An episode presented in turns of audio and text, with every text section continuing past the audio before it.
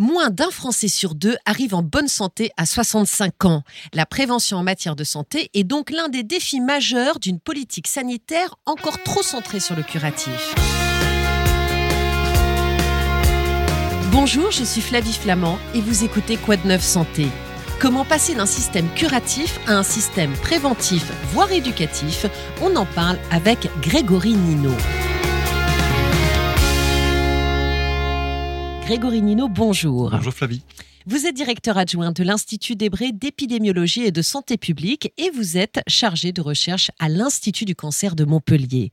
La prévention en France est-elle vraiment efficace? Il y a beaucoup d'encouragement, des spots à la télé pour dire bougez plus, euh, euh, pour dire manger peut-être moins gras, moins sucré, moins salé. Mais dans la réalité, en fait, les actions de prévention santé sont insuffisantes et on peut le voir ou l'identifier à travers, par exemple, un exemple euh, d'un travail qui a été fait par l'INSERM auquel j'ai contribué, on voit que 54% des hommes et 44% des femmes de 18 à 74 ans font moins de 30 minutes d'activité physique par jour. Et en fait, la dépense, c'est 1,8 milliard euh, de traitements biomédicaux, d'hospitalisation à cause justement de cette sédentarité. Et on dit à peu près la même chose au niveau de la consommation de médicaments. Les docteurs prescrivent des médicaments. Or, pour l'instant, l'usage est insuffisant et 2 milliards d'euros par an sont dépensés euh, simplement pour la non-observance de ces traitements médicamenteux. Mais comment peut-on expliquer cette faible efficacité en dépit des efforts qui sont fournis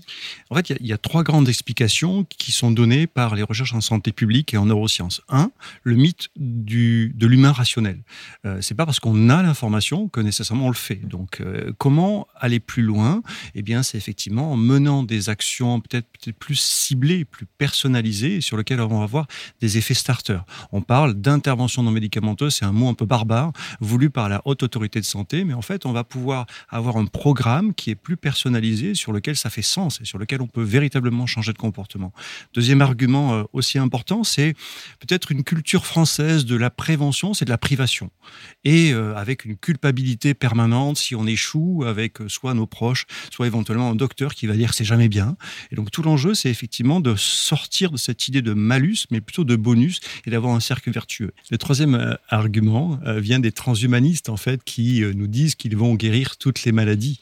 Or, le problème, c'est que les maladies sont nombreuses, multiples, et on les appelle des maladies chroniques. On peut parler, par exemple, de diabète de type 2, de BPCO, d'AVC, d'Alzheimer, de maladies cardiovasculaires, d'arthrose, d'endométriose, de dépression, d'anxiété. Donc, il y a beaucoup de pathologies. Aujourd'hui, 28 millions de Français suivent un traitement long cours, et il y a 9 millions de personnes qui sont déclarées en infection de longue durée.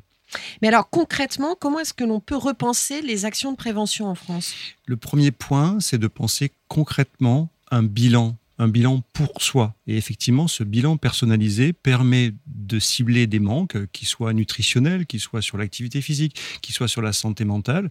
Et ensuite, c'est de proposer les bonnes solutions, parce que comme les maladies deviennent complexes, elles n'ont pas qu'une cause. Donc si elles n'ont pas qu'une cause, ça veut dire que les solutions pour les traiter dans le soin, mais comme dans la prévention, doivent être nécessairement ciblées personnalisées et on les appelle les interventions non médicamenteuses. C'est le terme voulu par la Haute Autorité de Santé. Alors, ça veut dire que l'assurance maladie, en fait, en réalité, elle pourrait changer de nom, elle devrait se transformer en assurance santé. Exactement. Elle devrait effectivement avoir la possibilité d'avoir dans son bagage, finalement, à la fois euh, des propositions biomédicales, mais aussi des interventions non médicamenteuses. Si je veux arrêter de fumer, euh, il y a une méthode d'hypnose ciblée euh, qui va avoir un intérêt tout à fait significatif. Si je veux prévenir la chute et si j'ai plus de 65 ans, il y a des programmes particuliers euh, qui vont me permettre d'éviter des chutes.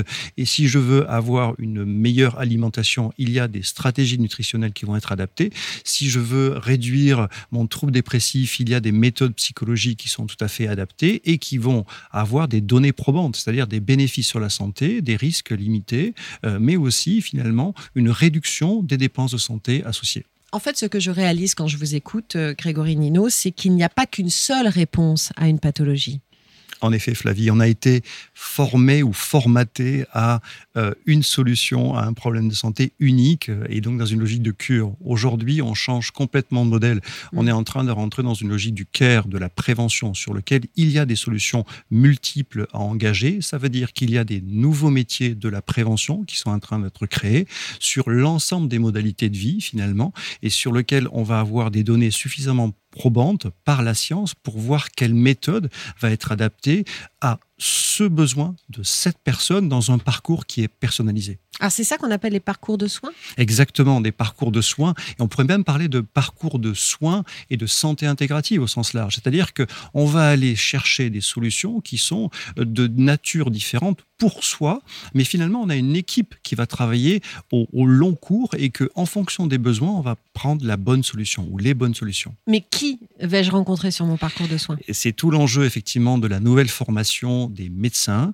Euh, il y a 20 heures obligatoires en cinquième année de sensibilisation donc aux interventions non médicamenteuses, donc ils sont en train d'apprendre que finalement, ils ont une équipe autour d'eux. Donc, il y a des enseignants en activité physique adaptée, il y a des spécialistes euh, de psychologie de la santé qui vont proposer des interventions non médicamenteuses. Il y a des personnes qui sont spécialisées dans la diététique. Il va y avoir des personnes qui vont être aussi euh, ciblées. Je crois que c'est un élément important qu'on appelle le case management, l'accompagnement. Donc, en gros, quelqu'un qui a un coach qui va aussi vous soutenir. Et donc, c'est la raison pour laquelle l'assurance maladie, mais aussi les mutuelles, sont en train de penser complètement différemment. L'idée que finalement, on va soutenir au bon moment, pour la bonne personne, les solutions qui sont appropriées. Donc, on a tout un travail aussi de traçabilité. Ça n'existe pas aujourd'hui. Il n'y a pas encore de traçabilité de toutes ces interventions non médicamenteuses. Donc, et c'est pas, et je crois que c'est important dans cette réflexion de la santé intégrative. On entend parfois parler de médecine alternative. Il ne s'agit surtout pas de médecine alternative. Il s'agit bien de solutions qui vont être ciblées pour les personnes avec un impact euh, significatif sur la santé, des risques limités. Donc, comme si j'étais euh, une sportive de haut niveau. Oui avec mon staff, avec mon équipe, euh, qui soignerait la même pathologie, mais avec des éclairages et des connaissances différentes. Exactement. Donc une complémentarité du soin. Exactement, c'est une équipe qui est à votre service. Merci Grégory Nino. Et merci à vous tous d'avoir suivi cet épisode de Quoi de Neuf Santé, un podcast RTL en partenariat avec l'Observatoire Santé ProBTP. Vous pouvez retrouver cet épisode et les suivants sur rtl.fr et sur observatoire-santé-probtp.com.